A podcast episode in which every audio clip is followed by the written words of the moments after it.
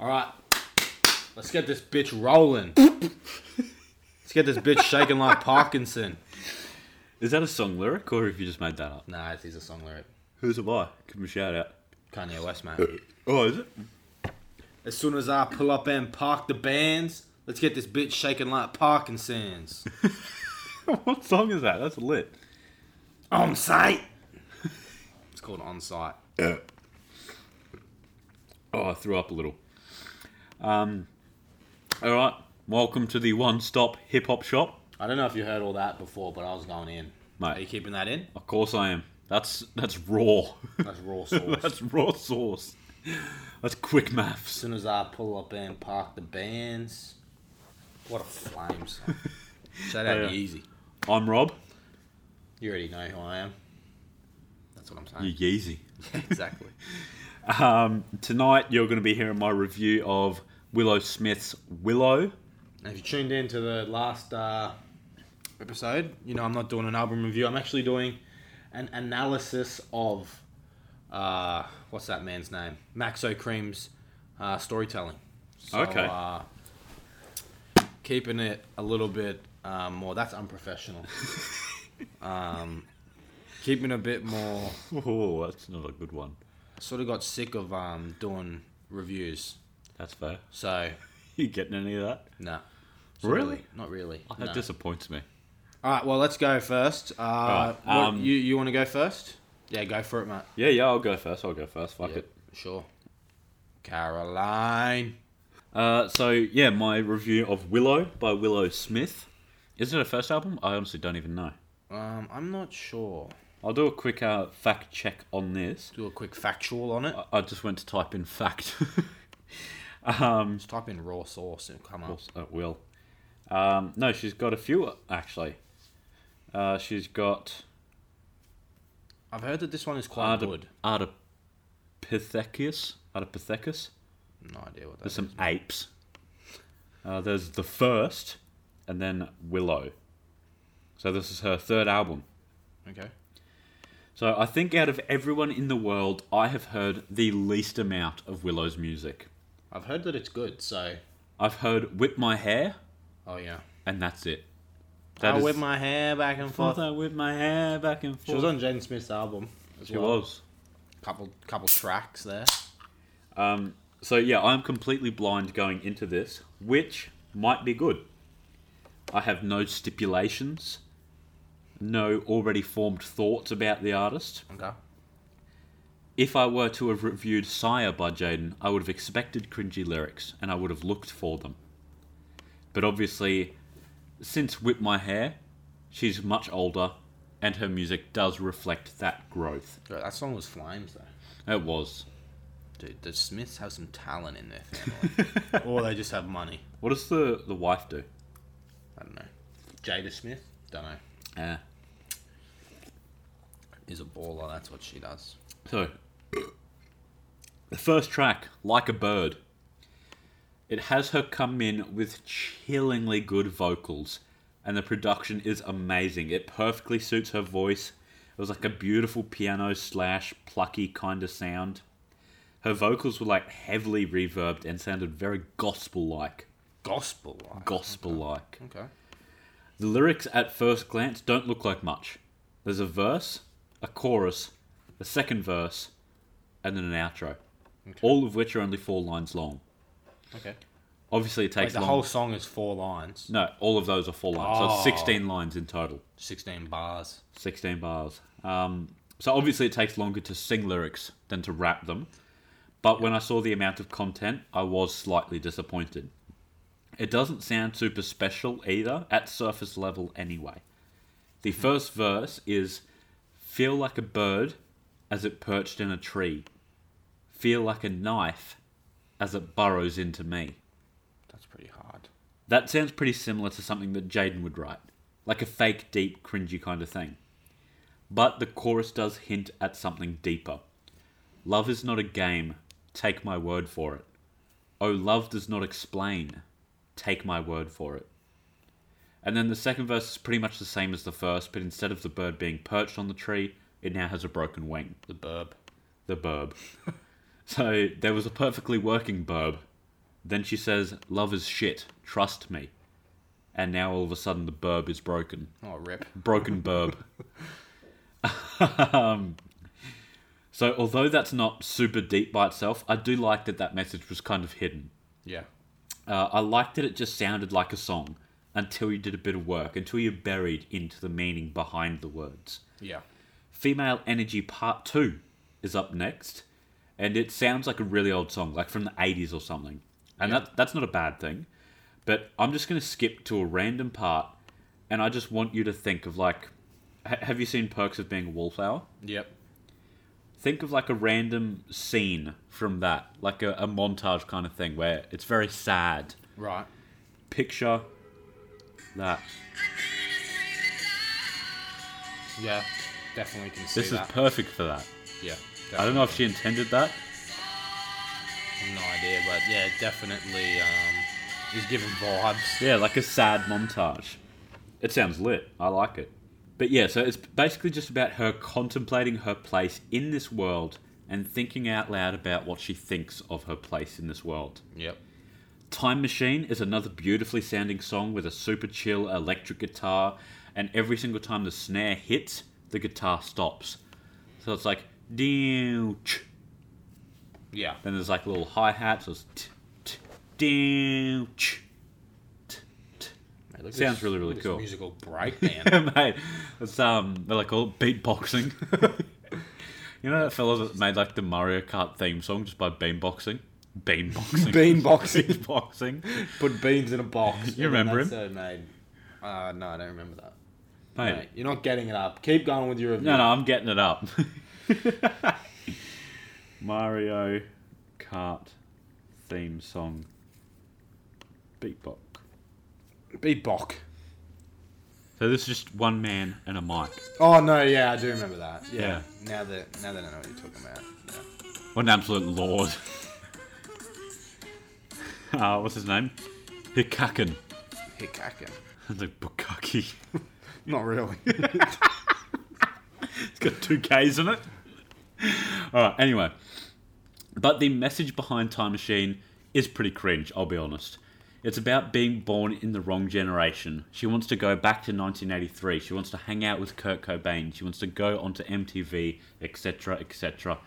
But I think the cringiest lyric is everyone is disconnected these days because everyone is looking at their phone. no, you're not wrong. Like, but piss off, mate. Like, you're 18 years old. Just like, you're not 60. You know? She could be. She's not. Anyway, Pretty Girls has her talking about what society wants from a girl versus what she wants from a girl. I didn't know this, but she's apparently bi. Okay. Um, the outro in the song is fucking amazing. There's a massive group of drums that just hit. There's a whole orchestra of sounds. And I want to play it for you. I'm going to skip to a certain part so you can hear the proper build up. So this is like the build up of drums here. You can hear it vocalizing a little bit. Nice little build up. It's very grand sound. Yeah. There's massive drum hits. You're not wrong, mate. Uh, uh, Samo is now. Is the next track. Samo. Samo is now. Samo is now. I don't know what that means. Okay. It's not explained in the song. I googled it, and it returned nothing. Right. I got Urban Dictionary definitions for Samo. And none of it made sense in the context of Samo is now. What a odd. The song sounds beautiful, however. My best guess is that the song would be about her questioning her sexuality. Uh, it's a guy that she's talking about, so maybe when she worked out that she liked girls, she thought she just thought that, she was gay. Yep. But then she saw this guy and thinks, "You make me wonder why I'm feeling this way," Yep. which is a, a lyric. But then there seem to be lines referring to mental health issues as well, similar to, "I wonder how it must have been to feel." So maybe she's saying that sometimes it feels like there's two sides to her. Like some days she's cold and emotionless, and that side is talking to the side that was flawed upon seeing this man. I don't really know. Uh, and then there's a 57 second interlude that just has like a waving bass line. It sounds really, really cool, and she's just vocalizing over it. There's some nice little guitar notes in there, and there's literally no content in this, but I would be content with just hearing this in my head for the rest of my life.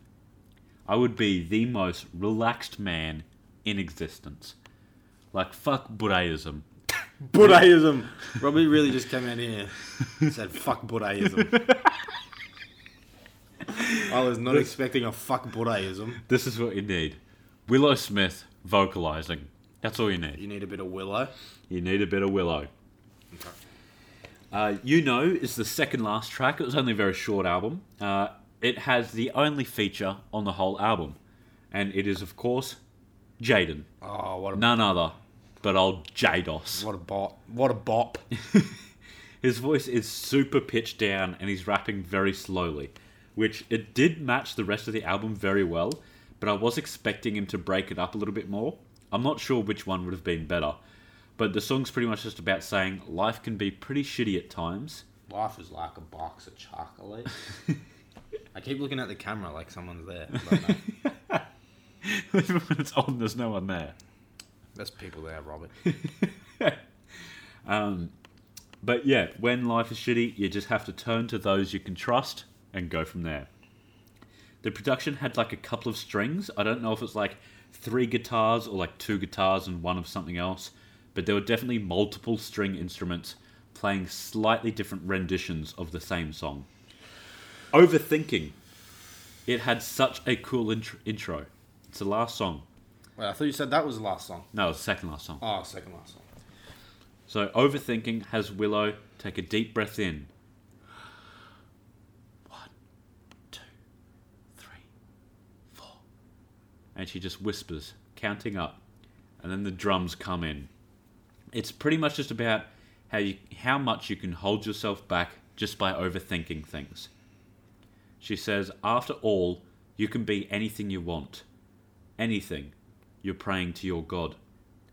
The song comes to a massive crescendo at the end with all of the instruments just blasting through the speakers, and Willow starts almost yelling.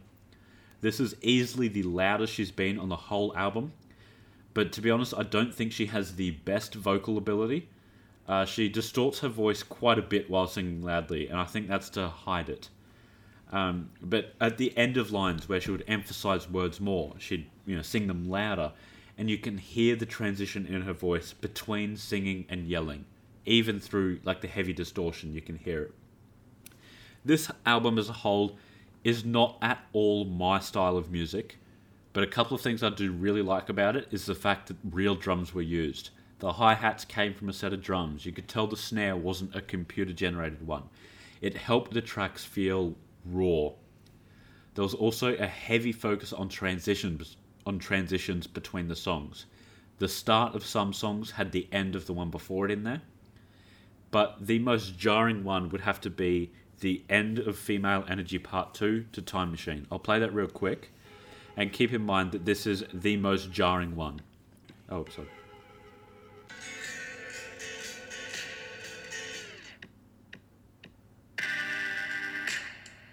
I think that's like a beautiful transition, and it's the most jarring one on the whole album. Yeah. Um, so it made the album super easy to listen to because you weren't like mentally keeping track of how many songs you'd listen to. It ma- it made it like more of an experience than an album. Uh, the bad points of the album though was that there would have to be no real clear focus. It seemed like the the clearest concept that the album had was that it had to have like a soft gospel West Coast kind of sound. Yeah. Uh, the majority of the topics covered were like a stay true to yourself, be the best version of you, of you that you can be kind of thing. Uh, for the most part, the songs were at the very least loosely connected topic wise, but I think the worst thing about it is that it's a bit too artsy, and that's like even for me. I am very glad I listened to it, but I don't think I will be revisit- revisiting any tracks, so I'm going to rate it a 6 out of 10.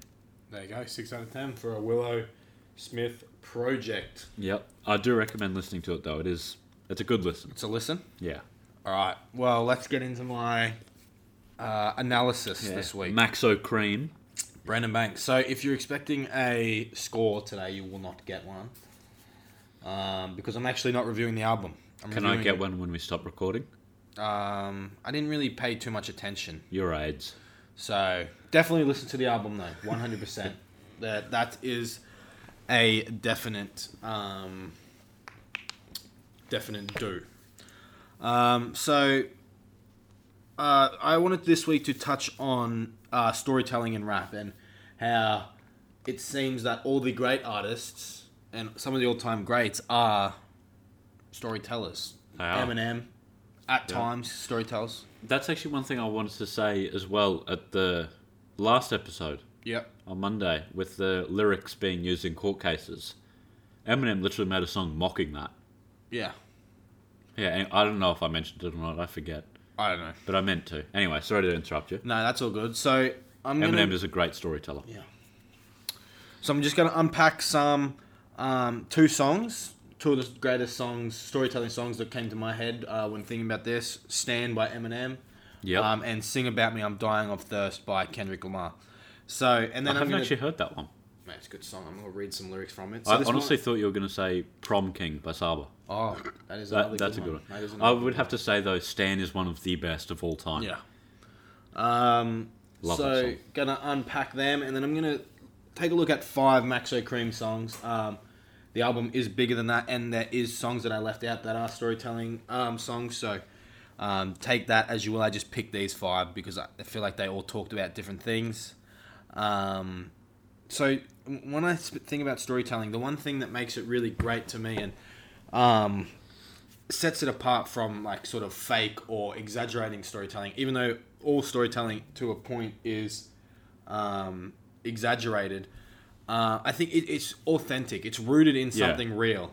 Um, Eminem definitely had a fan that probably did something. Probably didn't kill themselves and their wife or whatever. Yeah, But but they definitely did something extravagant. yeah. Um, And you can sort of pick out, um, you can sort of pick out like things that are good and are bad about certain songs, but good storytelling is just so vivid in your mind. And, Yeah. And um, I don't know if you know this, but that it's like a psychological trait or, or like a like a trait that a lot of people have. They can pick out lies or they can tell when someone's lying, like subconsciously, and they sort of purposely Sorry. Um, and they and they actually actively don't engage with that person. They don't. If someone sort of knows you're lying, you're less likely to trust them and less likely to Yeah. like sort of talk with them or just um, listen to them um, in general. That's why I think a lot of um, artists don't really have that same connectivity. That say if Drake says he's going to kill someone, it's probably not going to have the same effect on someone as say Ice Cube or, or Yeah. someone like that. I do actually have a point to touch on with that. There was recently a guy at work who was hired. He was let go after a day and a half. Right. Jesse, if you're listening, you're a tool. Right. Um, he was definitely like, he just exaggerated everything, and you couldn't really trust anything he said. Whereas, like, you know, other people I work with, if they say anything, no matter sort of how far fetched it is, I would probably believe them. Yeah. Because they tell the truth. So I am more likely to engage with them and believe them. Whereas if this fella who just exaggerates everything, I'd be like, no, that didn't happen. Yeah, um, exactly. So we, we sort of connect to things that are real and things that Hmm. we see around us uh, more so. And and when when an artist like Maxo can create such a vivid world, and this isn't his best album, definitely not. But the storytelling on this is on par with with his best albums. Um, and next week, I'm actually going to talk about Pitchfork and their reviewing system. I don't know if you did Shawn Cee's video this week. Review I the. Reviewer, you did. Yep. Um, You'll we'll hear get- my thoughts on that. Yes, we'll get back to In it. the do, you next a, episode. do you have a tease for what video you watched? Uh, yeah, fuck it, why not? Denzel Curry's Taboo. I you thought it would be good to choose an album that I'm well versed in. Okay. I'm, I'm, Sure you'll uh, hear that. I assume he liked it, but we'll get into that later. But That's Um, a fucking understatement. I'll say that. um, yeah, where was I? I can't remember. We, we sort of enjoy music that's believable, basically. Yeah. Um, and and oh, that's right. I was talking about Pitchfork. Yes, I will be Yeah, reviewing right. Pitchfork next week. I think they are doing some underhanded tactics to draw in viewers in relation to giving artists higher scores. Um, oh, okay. because they missed them the first time. Like they've rated uh, Maxo Cream's album. This is a bit off topic, but they rated Maxo Cream's album, this album here, as the highest. But just because I think that they gave um, lower scores previously, they're trying to make up for it. Even though this is definitely not his best, they've given Yeah. better albums lower scores. Fuck Pitchfork. Yes, so I I'm shall that. be talking about that epidemic um, and a bit more underhanded tactics that Pitchfork uses. Um, but yes, I'm sure uh, Eminem's uh, PO box was a little less heavy after Stan because of how extreme this was, and um, I'm just. That's gonna. I'm gonna read a bit um, of this, and you can just sort of tell the, the the realness and the authenticity if you haven't heard it. Uh, verse three and four are where it picks up. Verse four is Eminem's part. Verse three is where Stan kills himself and his pregnant uh, partner. Mrs.? Yes. Yep. Um, I loved you, Slim. We could have been together. Think about it. You ruined it now. I'm reading it in his voice. I hope you can. I hope you can't sleep when you dream about it, and when you dream, you can't sleep, and you scream about it. I hope your conscience eats at you, and you can't breathe without me. And then eventually, it turns out uh, at the end, he says, "Well, I got to go now. I'm almost at the bridge. Oh shit! I forgot. How am I supposed to get this shit out?" And one thing that really adds to that is the, the, the vibe of the the song. Like there's got like the rain falling down. Yeah, and, and that's the, dope. The uh, Dido or Dido um, chorus is, is very touching. Yeah. Um, and then Eminem comes in and says, "If you relax a little, I'm glad I inspire you. But Stan, why are you so mad? Try to understand. I do want you as a fan." And then at the end, when it comes to the the uh, the meeting point, he, he says some dude was drunk and drove his car over the bridge, and his girlfriend in the trunk, and she was pregnant with his kid. And in their car, they found a tape, but they didn't say who was it to. Come to think about it, shit, it was you. And Yeah. then um, I I love says the- the- "damn" right at the end. I love the inflection in his voice Like it's he like, real. Like Yeah. how did he make it so real? I Like, know, this I know. Like obviously it's Yeah. acting because he's written this. Yeah.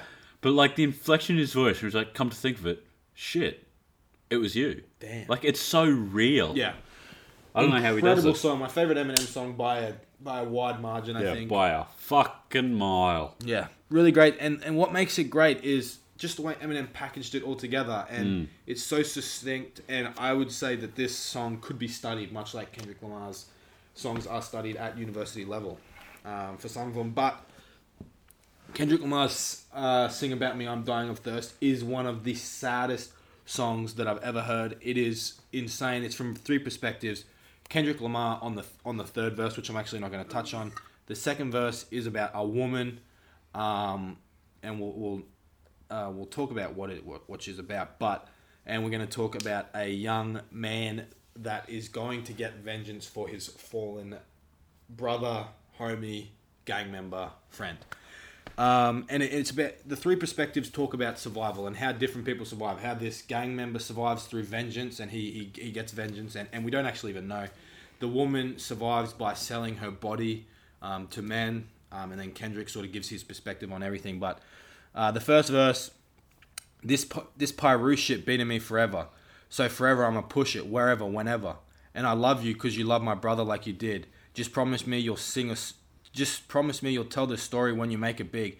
And if I die before your album drops, I hope. And then gunshots, he gets shot down. Um, pretty crazy stuff. But the the real storytelling comes in the second verse.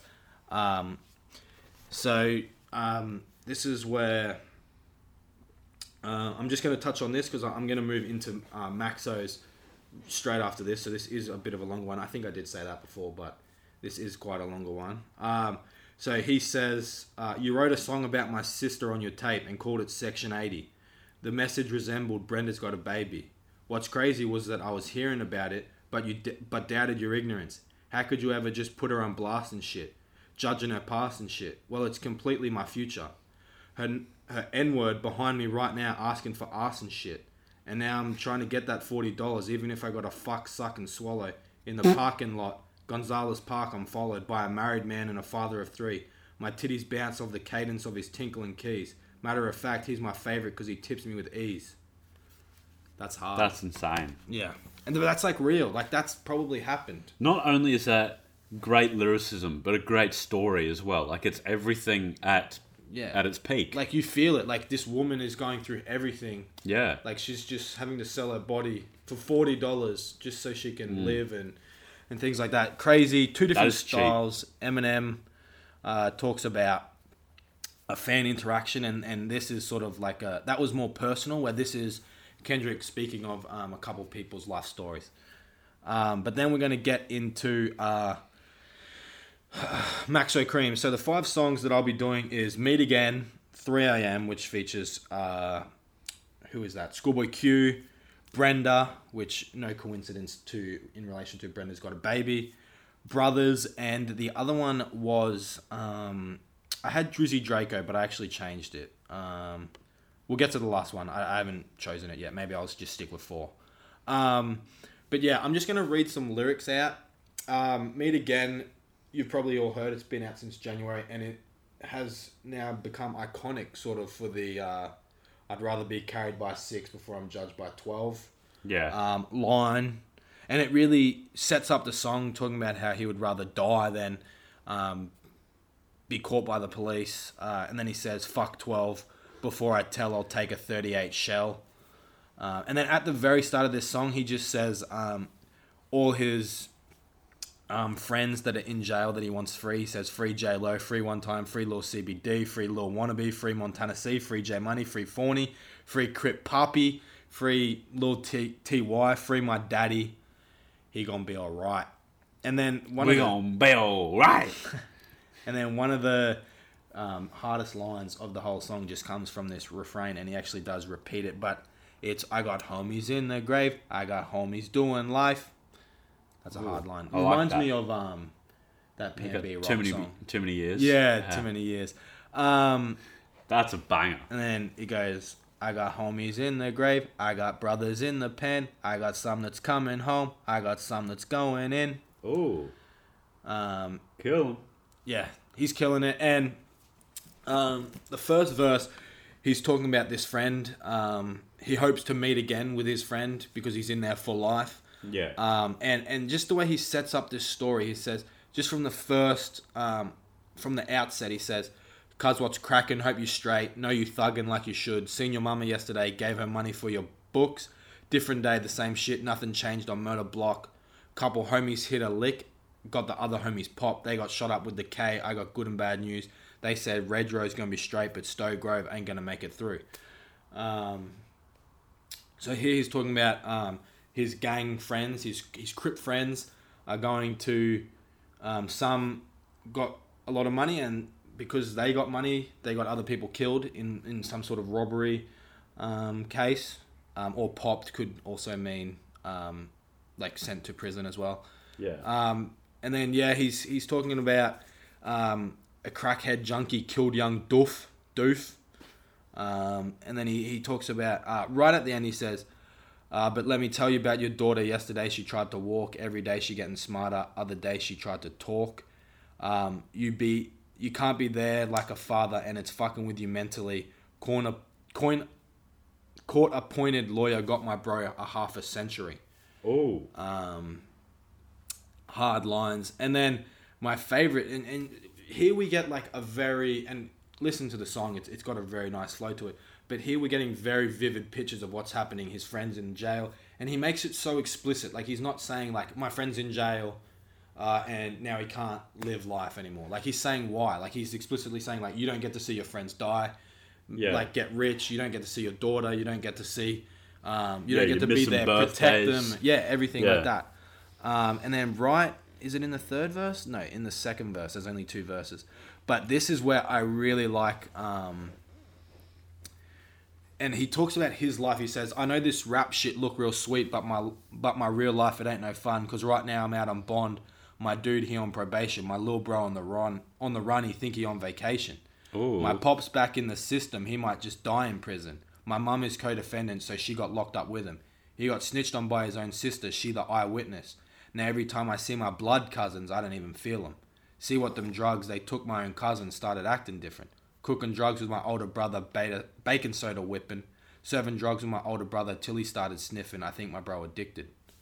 That's dope. That's some hard lines. Meet again, really great song, and and what makes it so it's real. Like he's not Hmm. he's not sugarcoating it. He's saying that like his dad is in jail and his Yeah. mum is in jail, and that his brother has a cocaine addiction, and that his other brother's in prison, uh, on the run from prison, and and and his, his homie's getting locked up too, and that he's out on bond. Like he's yeah, not. and I also like the fact that he said vacation. So his brother's probably having like a good time Yeah. with this. Like he's making a joke about Yeah. it. Like, oh, this is so funny. yeah, But in reality, it's not like that at all. It's actually a a really fucked up situation. yeah, That's really good. yeah.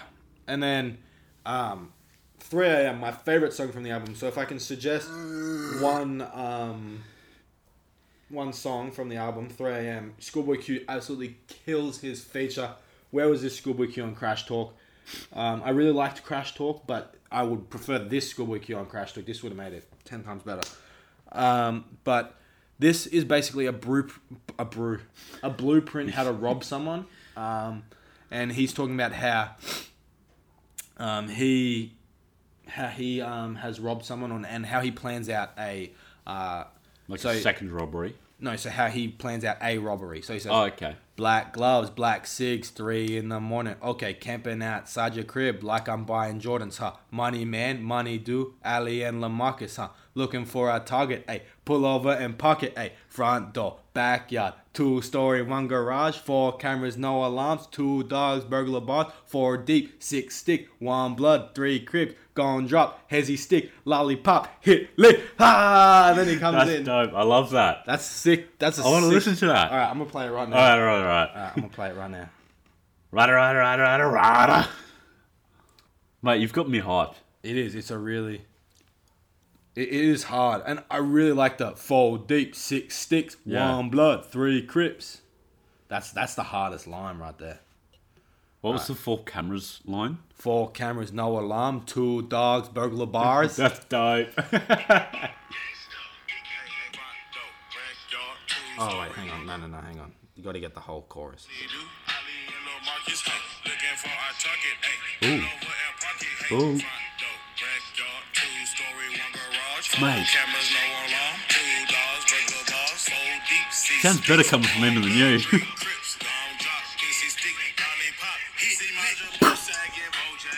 That's a hard that's lit. song right there. Really great uh, song, but it also is really like descriptive. Yeah, Front d- door, back door, two story, one garage, four cameras, no alarms, two dog, burglar bars. that honestly sounds like he's written it while in the act of doing that.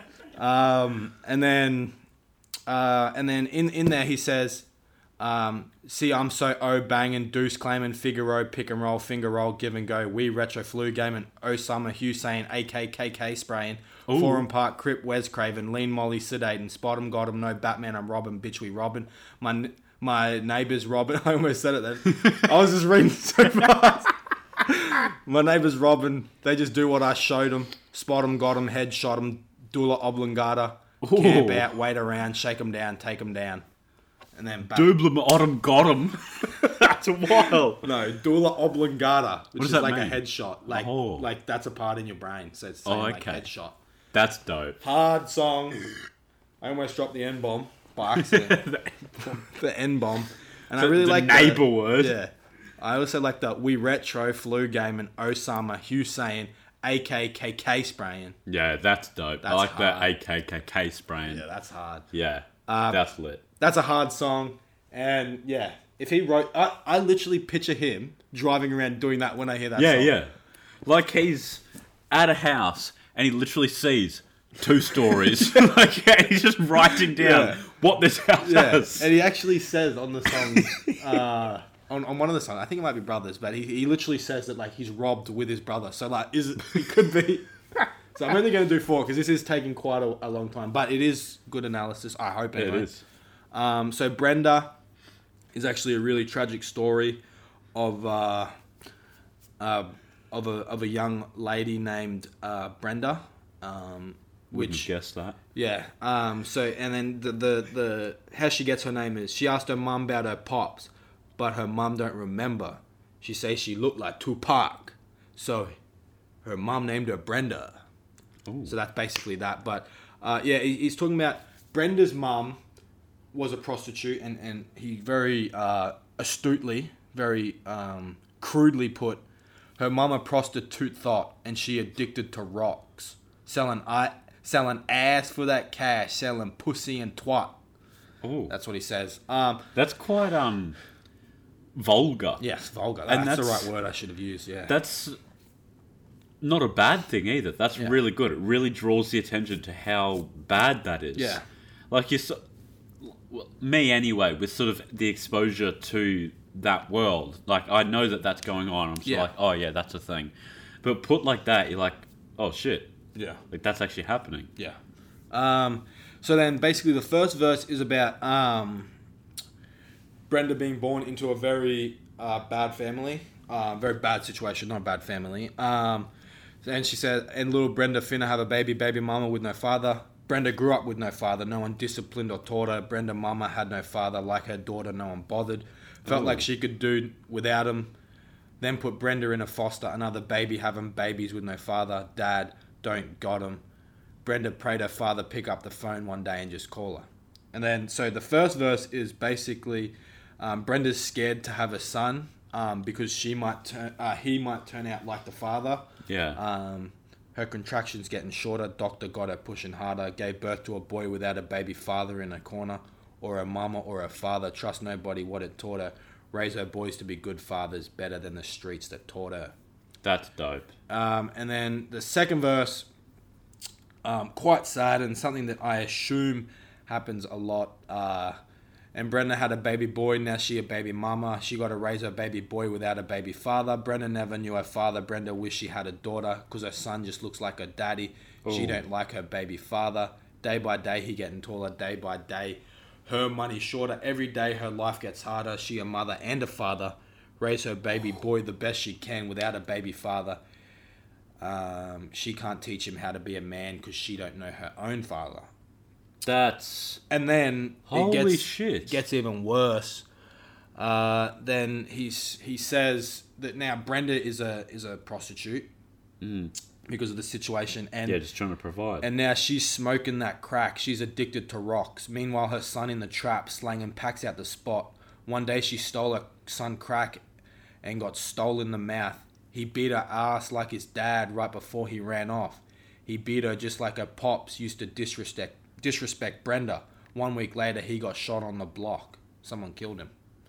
Fucking So hell. someone someone killed him for beating up his uh, Yeah, his own mum. his mum, and then That's insane. and now does he has he had a kid with someone else now, and, and the That cycle continues. Yeah. which is insane storytelling again. I basically read that whole song, so don't need to listen to that one.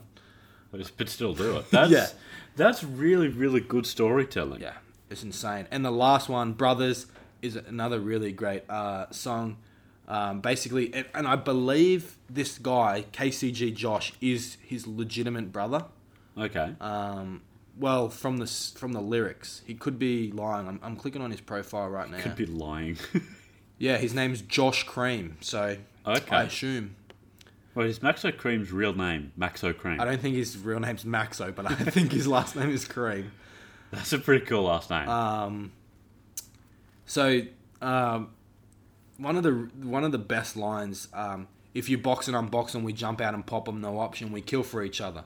My brother, I love him. Don't touch him. We hop out with cutters. Don't play with my people. Play with my brother. We spray your AK at your mother. We up in the score till it's even. Go to half of my brother. I need him. Never turn on my brother or leave him. You can never go broke if I'm keeping dough in front of you. That dope if I need him. If I got it, you got it. We count up the profit, divide it and split it up even. I'm a crip with my brother, he bleeding. Never switch on my brother, I need him. That's dope. That's hard. I like that Um, a lot. And I'm actually gonna read. Uh, I really like that line. Uh, uh, where did where did it go? My brother, I love him. Don't touch him. We hop out with cutters. Don't play with my people. Play with my brother. We spray that AK at your mother. Yeah. We're up in the score till it's even. Yeah, that's dope. Um, and, and KCG's jo- KCG Josh's flow is so sick. Uh, I'll, I'll play it in a second, but um, I'm just going to read the first three lines from his uh, thing. Uh, Maxo, my brother, we used to steal from each other, but I would still kill for my brother. No chill for my brother. I do a drill for my brother and never squeal on my brother. We come out of the gutter. I risk it all for my brother. I break the law for my brother. And then this one I, I laughed at. Maxo, my brother, we got the same daddy and mother. That mean he my bludder. Blooder. I like that. That's a hard, but I really, um, I need a piss. yeah. uh, where where's that song? I just really like Maxo's um. Brother, we got the same daddy, I'm go broke if I keep getting door. My brother and never was school on my brother, we come from the gutter. I just really like his for my flow. brother. I break the law for my brother. Max on my brother, we got the same daddy and mother. That mean that that That nigga is my dope. brother. When I was younger, looked up to my brother. One Yeah. He sounds like someone that I don't know. So that's exactly what I thought, of- but I can't quite place it either. Yeah, Yeah, really great album, really great um, storytelling on there. I'm sure Rob was blown away by some of that. yeah. No, Um, I'm definitely gonna listen to that. and I hope that you guys are too. Yeah, so the storytelling in this is really great. I wouldn't probably put it up there with Eminem um, or Kendrick just yet, but it definitely has uh, Like the potential. the potential to be there, and um, one day it could be. But that is the review done. Not the review, the uh, Analysis. analysis, The and anal cis. yeah, maybe next week I'll do a review. I don't know yet. Haven't decided. Don't know what album I'm doing. Maybe if there's something to analyze, I'll do that. But definitely check this album out. 3 a.m. goes hard. Three bloods, one crip. No, one blood, three crips. Absolute hard line right there. That is. Um, really great song. Uh, shout out to Schoolboy Q on that one. And yeah, that is that's that one. So let's move on to the next one, which is what are we going to do? Uh, what's the song of the year? Okay, and then cut. Boom.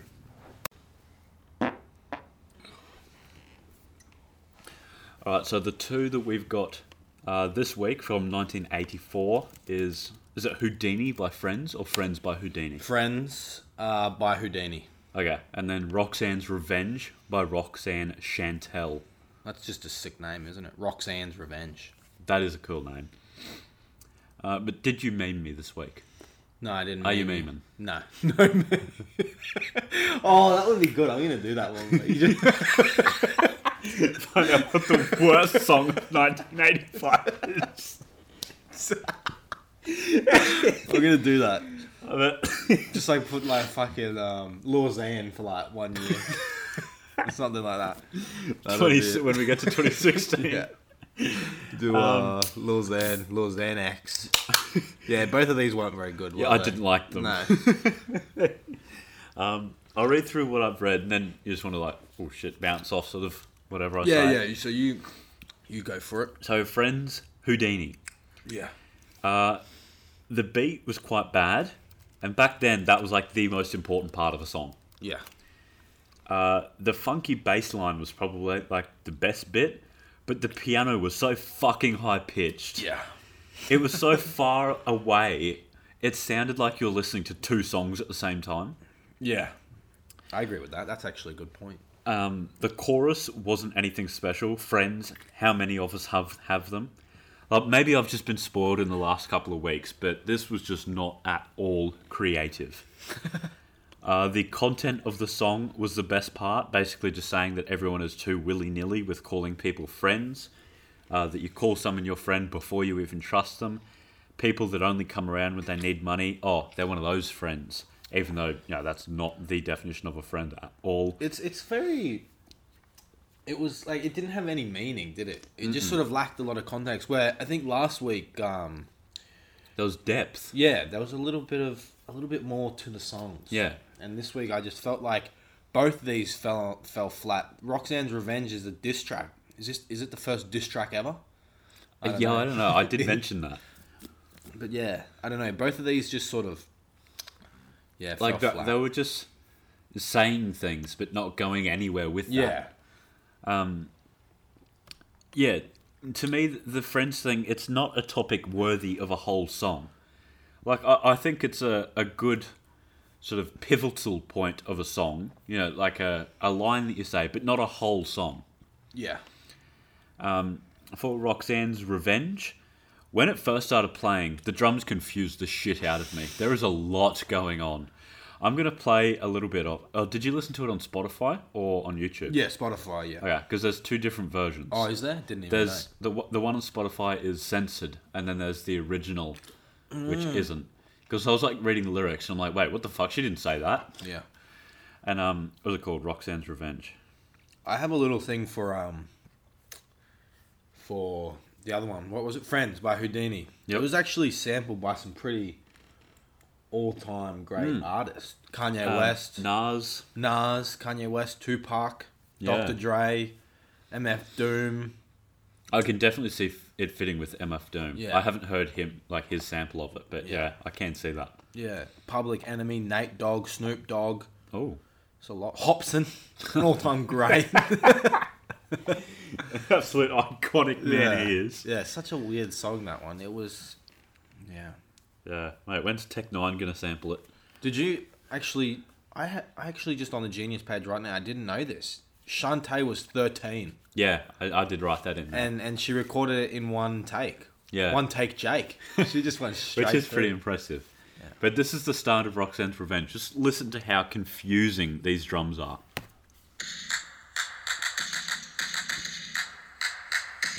Like that's something I first made when I like Yeah. downloaded a cracked version of Fruity Loops.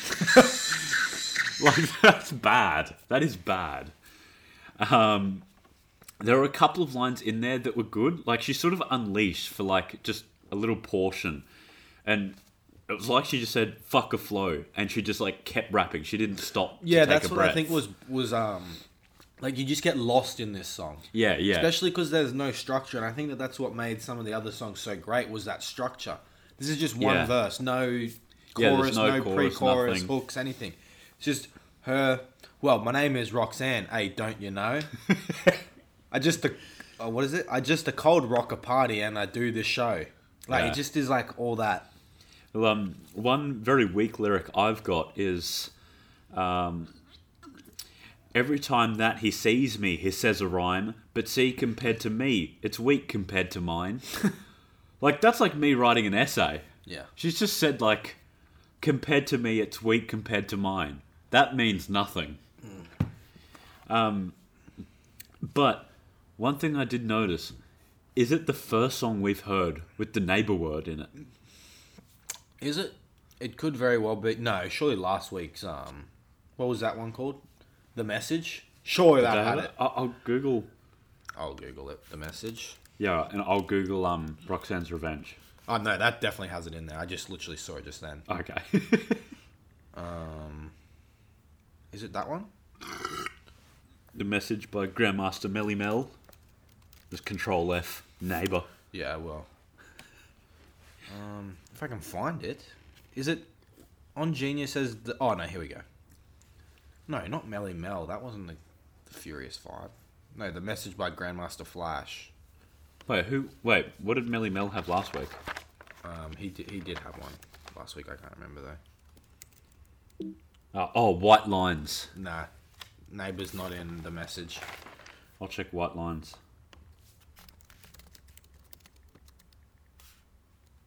Because I think this might be. How do you spell Melle Mel? M E L L E M E L L. Yeah. No, can't even find it on. Oh, there it is. Yeah, I got it. No. Yeah, don't don't do it. It could quite possibly. I'm not. No, it's not. Don't don't do it. Mate, on I'm on Genius right now. It says White Lines. Don't do it. I'm on Genius. what the fuck? Why is it different? In the description, it's got White Lines Don't Do It is a classic song by Melle Mel that is credited. Let me see. I don't have any. It should be like down the right hand side of it. No, I don't have that. Maybe we're on different uh, versions. Wait, no, turn it around again. Nah, mine doesn't have the annotated thing on the side. Oh, okay. Yeah. Oh, it might be. Oh, yours even starts out different to mine. Fun, baby. Ah, that's what I got. You you don't got that? No, I've got Vision Dreams of Passion, which is about masturbating. Oh yeah, I got that. I got the visions, dreams of passion, and all the while I think of you, Yeah. and all the while I think of you. A very strange reaction. I wonder why it differs between mobile and, and PC. I don't know. No, there's probably different versions because this is on the Sugar Hill Records story, which is Oh, like a compilation sort of thing. Anyway, Yeah. both these songs were whack. Yeah, I'm on. That's what I call Music 3 UK 1984 by Nelson Mandela. like, I'm not even joking. Mate, he's got a good um, sense of music, old Nelson. Um, but yeah, I didn't like either of these songs. I'm hoping next. I haven't listened to next week's, but What I'm we hoping got next next week's week? are better. Uh, I'll have a look. You sent it to me like ages ago. Yeah. Um, I can I can get it uh, another day. I'm sure. I'm pretty close to it right now, but I hope next week's is better because that I think it is. I think Run DMC's next week. If I'm not mistaken. uh, 1985 is La Di Da Dougie Fresh and Slick Rick, oh no, that is a good one. and then King of Rock by Run DMC. Ah, I knew Run DMC. So it should be much better than uh, the Roxanne and Whodini. yeah, not. Uh, would you rate them the worst? Probably not the worst. I'd probably say that some of the first weeks were definitely.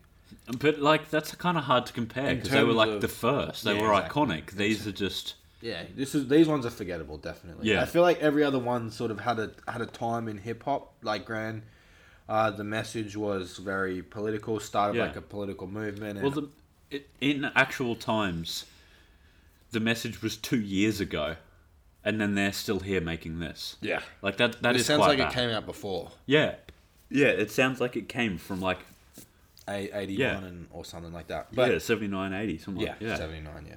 All right. Well, we didn't like those two, but we got more segments on the way. So hopefully, it picks up from here. What are you you gonna do the rap region this week? Uh, yeah, I'll do the rap region. I did the UK. Uh, I want to start by saying this that uh, I want to start this by saying that rap in the UK is not well documented at all. Okay. A lot of different websites had conflicting information, specifically like the years that things happen. Uh, so basically, what I did was I like wrote down a list of events that happened from one website, then a list from another, a list from another, and tried to like join it together and find like and fill in the missing links kind of thing.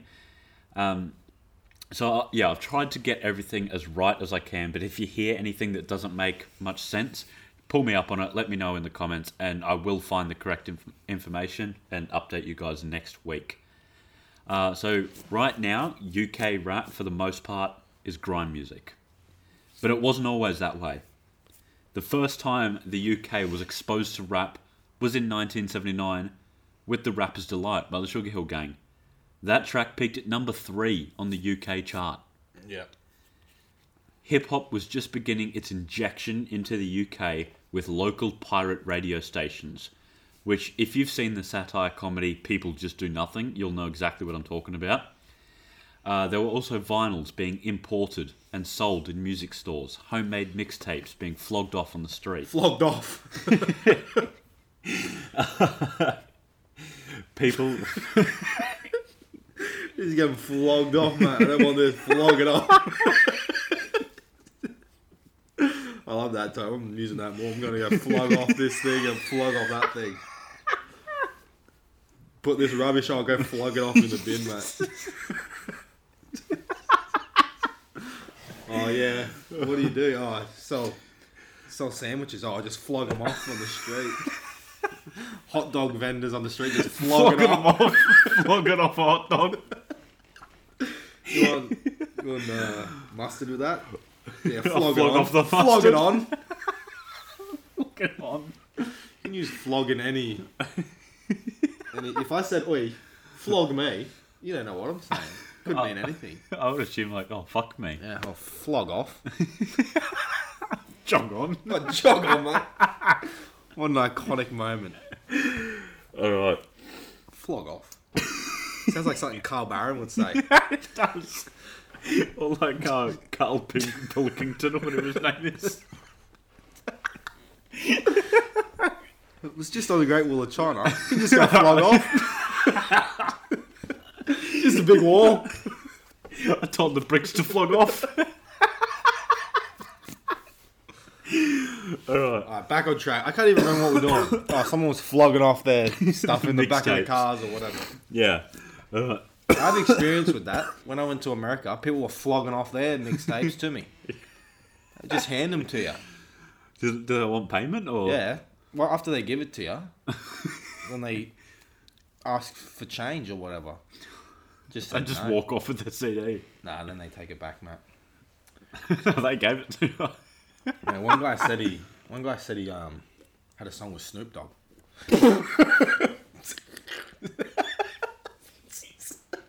was that out a drink. Actually, did.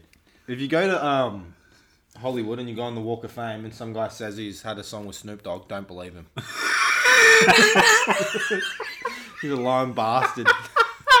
he reckons he came to Australia and did a show with Snoop Dogg.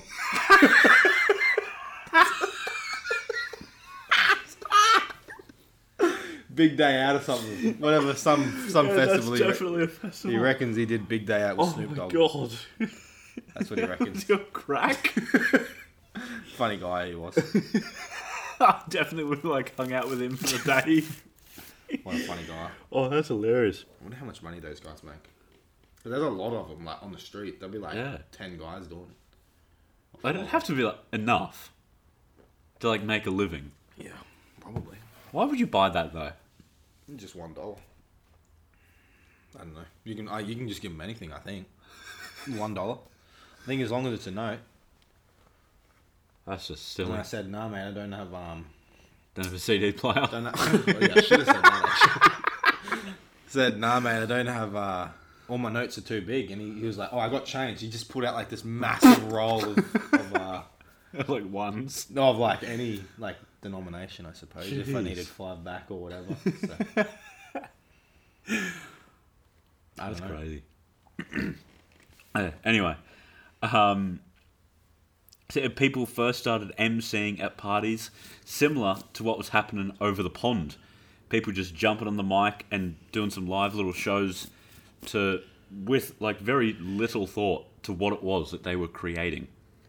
Uh, the biggest difference between American hip hop and UK hip hop at this point was the segregation. Over in America, each little region had its own sound that was different from a neighbouring region, whereas in the UK, it was just all mashed together. Everyone did everything. Um, for a very long time, it stayed this way, with artists in the UK basically just copying people in America. Uh, regardless of what region they were from, they'd just copy any style from anywhere. Copy paste. That's exactly right. Uh, with some artists even faking American accents. It wasn't until the mid to late 1990s that different areas began evolving different ways, and the rising popularity of hip hop only helped propel this evolution. As time went on, the media picked up on this rapidly changing genre, and hip hop based magazines, pirate radio stations, and record labels began to sprout. Big Data, for example, is a record label. It started in 1999 and still has popular UK artists signed today. Rinse FM was one of the pirate radio stations and it towered above the rest. This is where people stayed up late to record the songs that played and pass those cassettes around to their mates, some, of course, selling them, flogging them off. Flogging them off. Uh, however, just as UK rap started to bubble over, someone took the lid off the pot and it stopped. The water calmed, and the UK rap was not heard in the charts for a while. Pirate radio stations were being shut down, and because of this, hip hop artists began to make pop music. Rap in the UK had never been looked upon as in a positive light from the mainstream media. Over 100 UK rap videos were removed from YouTube by the London Metropolitan Police. There was a form put forward by the police, the 696 form, which was intended it was intended to target violence at live events. But this form had become controversial due, due to its stipulation that names, stage names, private addresses, and phone numbers of all promoters, DJs, and artists be listed. Violent lyricism was also ordered to be restricted, and if you were caught not abiding by these guidelines, there were repercussions. Two rappers at one point just said fuck it and performed a drill song on stage. They served nine months in jail and copped two years suspensions. Rip. Obviously, this negatively impacted the scene and people just stopped hosting live events. For a few years, there was nothing. Then the Fire Nation attacked. Nah.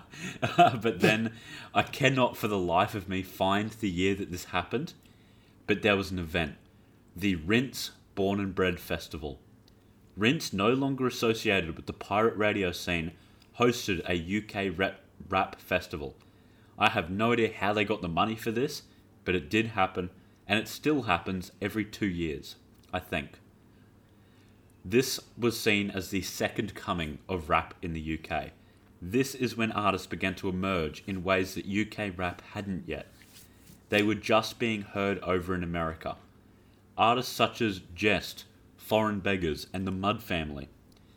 The UK took a sound from America, changed it, and just gave it back to them, and they were eating it up. This is when grime was born, and when the UK began its journey on the charts. Born from reggae and garage, it obviously has a very dark sound and was still quite controversial for a, for a few years. Around this time, Dizzee Rascal and Wiley were birthed. Dizzy. Yep. Wiley made what is considered the first grime song, Esky Beat. Esky B. Sounds No, like Esky Beat. Oh, Esky Beat. Yeah. Sounds like a sick name. Dizzee Rascal released his debut album, Boy in the Corner. Yeah, Boy in the Corner. That's an iconic album. A lot It of people is. Uh, really like that uh, sound on that one. It was awarded a Mercury Prize in 2003, an award given to the to only the very best of British music, and he was the first rapper to ever be awarded this. There was an event created called Eskimo Dance. I think this may have happened before Rinse was Born and Bred. Um, if it was, it wasn't by much. we all know which fi- which famous grime track was made in 2004. Lethal Bizzle's Pow. Mate, that is iconic, that one. It reached number 11 on the charts and still remains one of the biggest songs in that genre. More and more artists began to emerge and bring eyes to the scene. There was Kano with his debut album Home Sweet Home, Shystie with hers Diamond in the Dirt, which got a silver certification. Twista then jumped on a grime track as a feature and was the first American to do this. It was on What We Do by the Kray Twinz featuring Lethal Bizzle and Gappy Ranks. Gappy. Lady Sovereign was signed to Jay Z's Rockefeller. JME came up with his track Serious. In 2008, the 6969 or the 696 form was revised after questions were asked about the about the ethnicity of the attendees and the artists being targeted. In 2009, Grime had five number ones on the chart, which is huge for a genre that not even five years ago was seen as the devil's music. Puff Daddy then asked Twister, asked Twitter which UK artist he should collab with, and everyone said Skepta. Skepta. The Hello Good Morning remix was born. In 2011, Lethal Bizzle just thought, hey, let's do a remix. And the 2011 remix of Pow was born. That is a big. That's a big one, isn't it? That's Yep. a hit. It had quite a few of the biggest artists around that time. Uh, Stormzy won Best International Act at the BET Awards. Kanye West invited a heap of grime artists onto the stage at the 2015 Brit Awards Yep. to add extra authenticity to All Day. He then publicly thanked Skepta for organising it and made the performance the official music video for the track. Yep. Drake invited Skepta to perform with him on stage at the Wireless Festival. Skepta, now ruling the UK, made a super smart choice to just tease an upcoming album bit by bit.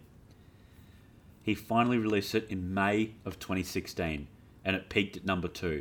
It got its gold certification and it won a Mercury Award, making Skepta the first UK artist to win one since Dizzee Rascal all the way back in 2003. Since Diz. 13 years on. 13 years. That's big. Stormzy has definitely since overtaken Skepta in terms of commercial success with the famous Shut Up freestyle. Tell my man, shut up.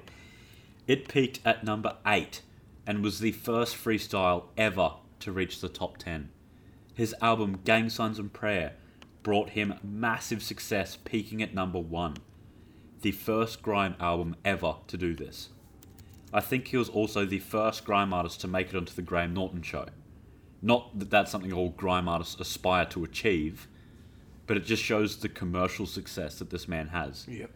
Vossi Bop was huge and got him a number one. And he recently headlined at Glastonbury, one of the biggest music festivals in the world. So it is clear to see that grime is now a staple genre and is not going anywhere anytime soon. That's nice. That is nice. That's what I've got. All right, well, moving on, we got one segment to go. Unfortunately, then we'll be saying goodbye. And it's actually not a long one because I am doing the Discog dive um, on Amine, and he doesn't have too much out there. Um, What's he got? Two, or three albums? Two albums. Two. Uh, Good for You and 1.5. 1.5 was one of my. Uh, that was in my starter packs in the last show, I think. Could have been. Um, yeah, so he only has two, and, and he does have uh, two mixtapes and one EP, but they are very hard to find.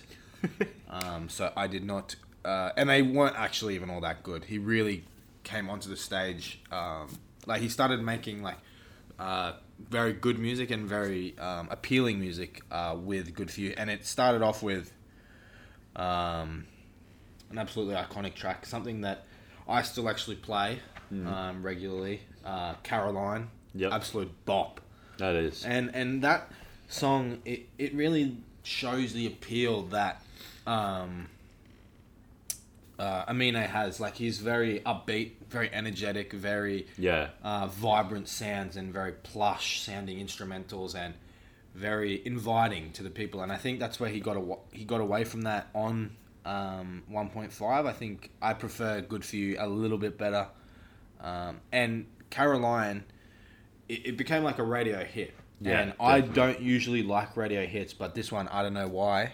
Like it's It's just catchy. it's it's, It's a just bop. good. It is just good. One of the only like radio hits. Like I don't listen to like Little Yachty or Drum or anyone like that. You know when he made like Yeah. Broccoli and what did Little Yachty make?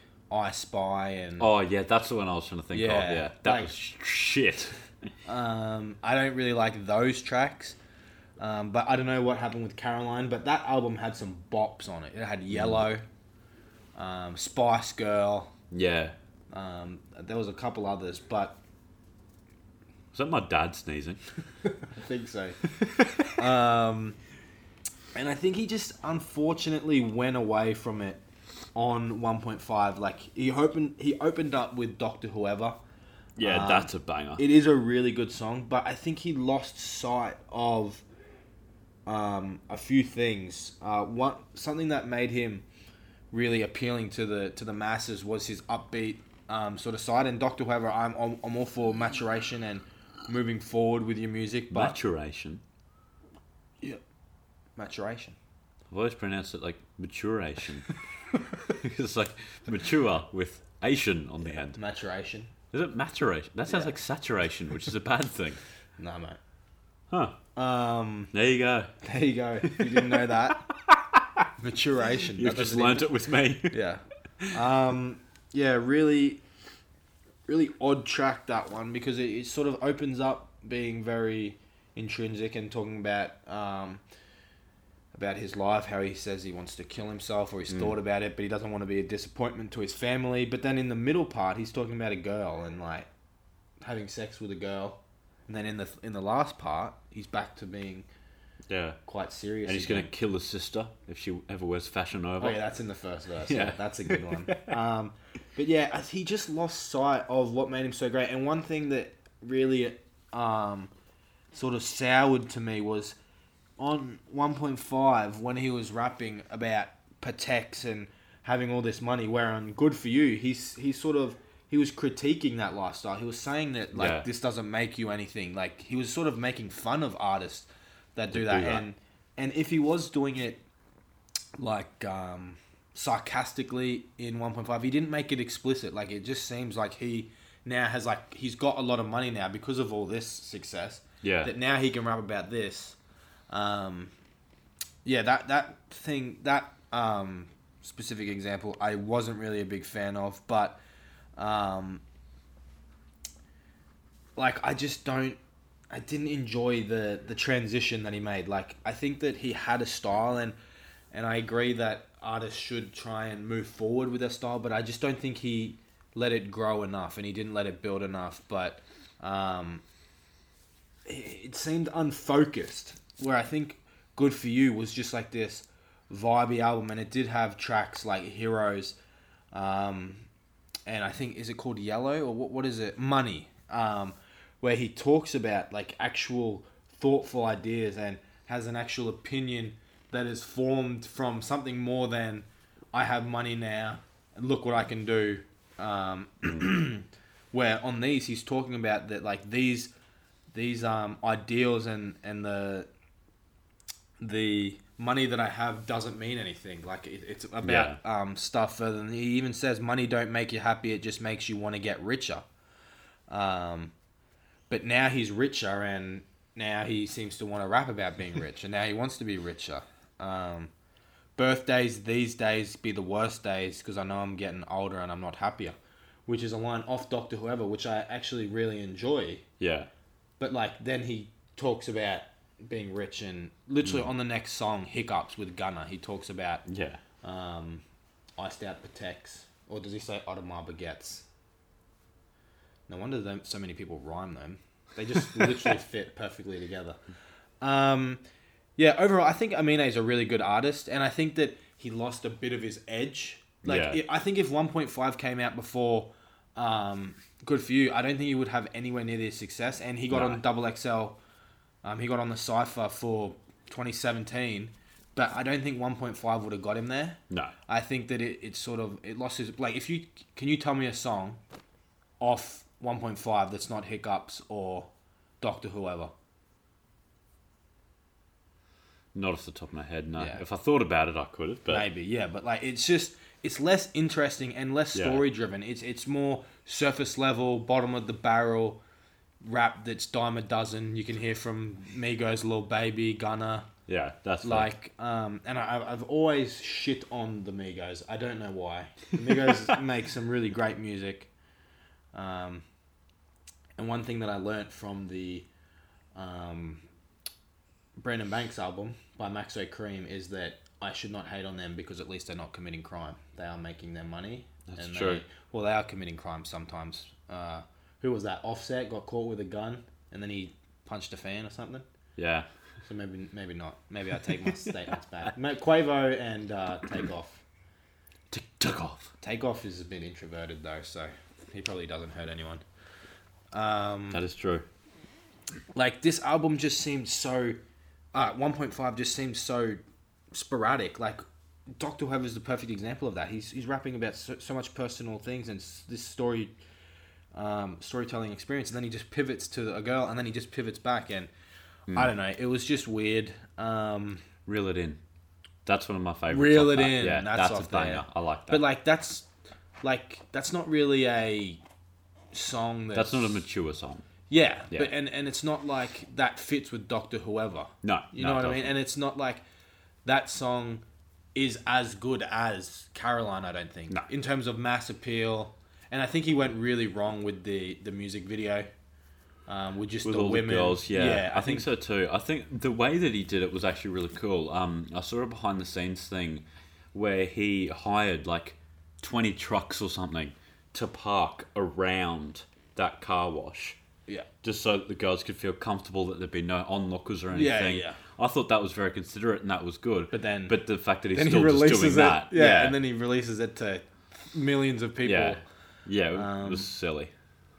Yeah, it's it, it seemed like uh, just like a pivot from one idea to the next, like a scrapbook of ideas that he just put through. Where I think that that's not the way to go.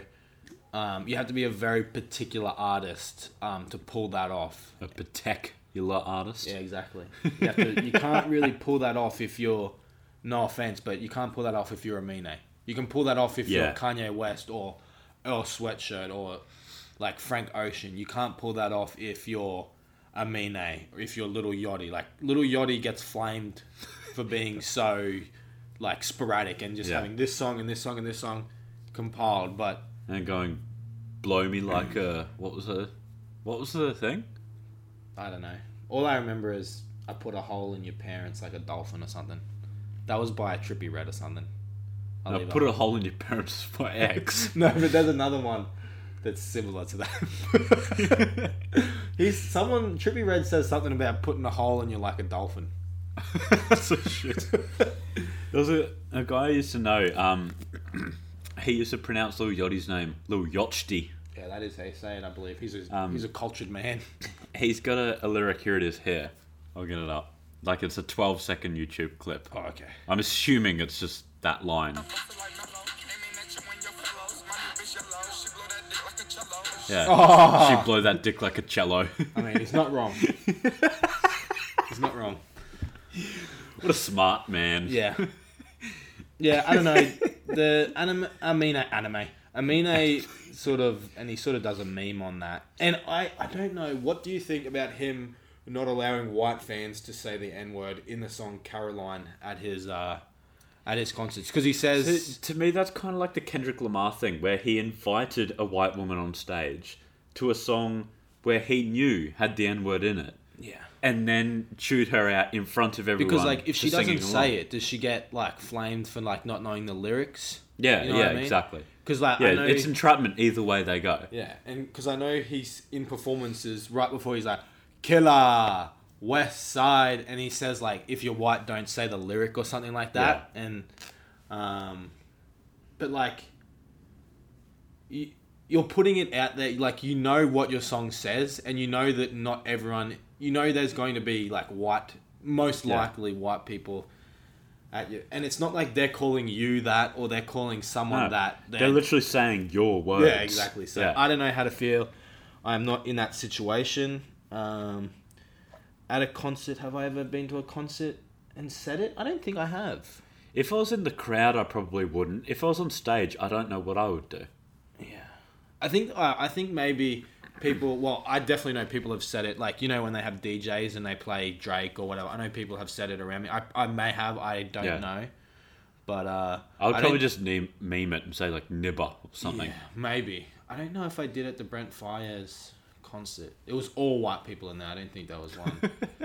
um, I don't know, but yeah, I don't know how I feel about that because it's like your art, and and it's his song. He can tell people to say what they want, but I think you have to know your crowd, and Yeah, um, they want to experience the song with you. yeah, yeah, exactly.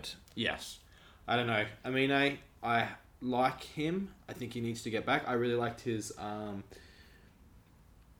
uh, feature on oh, what is that band called? Injury Reserves. Yeah, Uh, Jailbreak the Tesla. I think he still has one of the hardest lyrics of the year so far when he says, "Your engine goes vroom, my engine goes." That's a hard lyric right there. Um, it is. I like that one. and yeah, I, I enjoy Amine's music, and I think if he can go back to making uh, enjoyable hip hop, not a lot of people can pull that off. Yeah. Um, and Caroline went quadruple platinum, so you know he has Yeah. some sort of skill. What's that? Four hundred thousand records, or is is plat is platinum? Was platinum a million? No, I think yeah, platinum's a million. no, diamonds a million. I think. No, diamond's ten million. Oh no, yeah. So he went. He sold four million records of Caroline, Yeah. which is insane. So, not a lot of artists can uh, say that, and that was like his first song, like Yeah. not not uh, like his first like fully studio recorded song. So But like that's the song that like everyone learnt about him from. yeah, I think Yeah, no one knew him before that. needs to get back to that and maybe move away, pivot back from Doctor Whoever. It has fun songs on it. Don't get me wrong. Yeah. Um, but I will give my um, seven songs. Um, Okay. So I'm going to put Yellow, Spice Girl, and Caroline on there. That they're Yeah, um, Spice Girl's good. yeah, I really like that song. Uh, let me get it up. Uh, I really like. I'm gonna put um, "Reel It In" on there. Um, I do actually enjoy that Yeah, song. Uh, Chingy, I like Chingy. Um, Sugar Parents.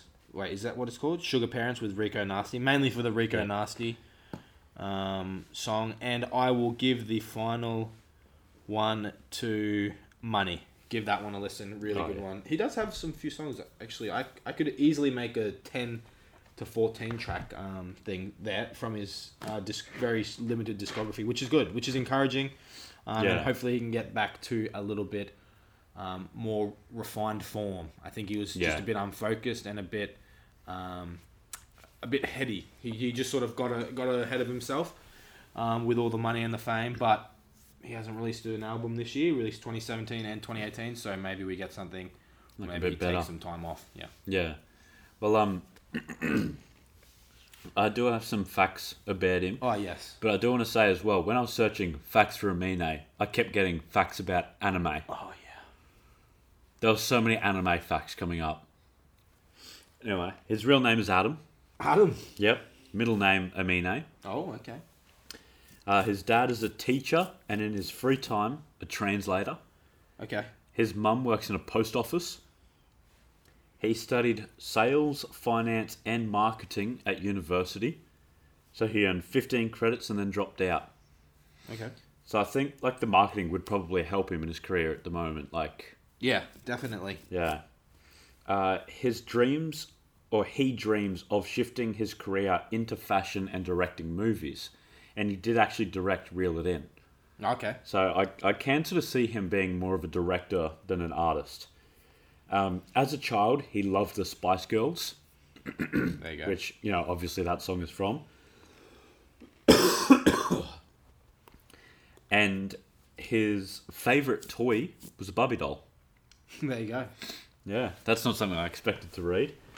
Uh, during his teenage years, he wrote diss tracks towards other schools in his area. Mate, the shots fired at the other schools. Uh, the first CD he, he ever bought was Kanye's The College Dropout because it has a teddy bear on the cover. Oh, there you go. That was his reason. He learnt to produce by watching tutorials on YouTube, and due to this, can produce all of his own music. Oh. He also makes all of the cover art for his songs by himself, and he also learnt how to do that from tutorials on YouTube. Mate, YouTube's a powerful place. Mate, it really is, mate. I swear, whenever I've got like a problem with my car, I can just Google like 2004, like this and that, like how to remove glove box, And then and there's a tutorial there. Like, who the fuck does that? I don't know. People with too much time, I reckon. I don't know. Either. Oh, I'm glad for them. but uh, yeah, so that's all I've got on him, uh, and I think that concludes this show. Episode two done and dusted for week six. It's flying by. Is it Yeah. week six. Am I am I right Yeah, in saying that? you are right in saying that. Hey, you know what you're about. Yeah, time is flying Yeah. by. So thank you guys for watching. Be sure to tune in in two days' time on Friday for our Fun Field Friday. Yep. Uh, we got a play. quiz this week. I'm, I'm excited. You're gonna like my quiz, I think. Uh, And I hope you like my quiz too. man, mine's a bit unusual. I'll give you a little hint. Okay. It's a bit unusual. Oh, that's the hint. Yeah, Okay. that is the hint. Fair enough. But yeah, we're just gonna play a heap of games, and uh, yeah, be sure to check out our socials. We've got Facebook, Instagram, Snapchat, uh, Spotify, YouTube. That's it. No, there's another one. No, not on Spotify. Apple Apple Podcast, mate. Oh yeah, you say that? Well, sp- we've got a Spotify playlist which you can find on our socials. But yeah, we're on Apple Podcasts as well. Soon to be Spotify if we're approved. Hopefully we are.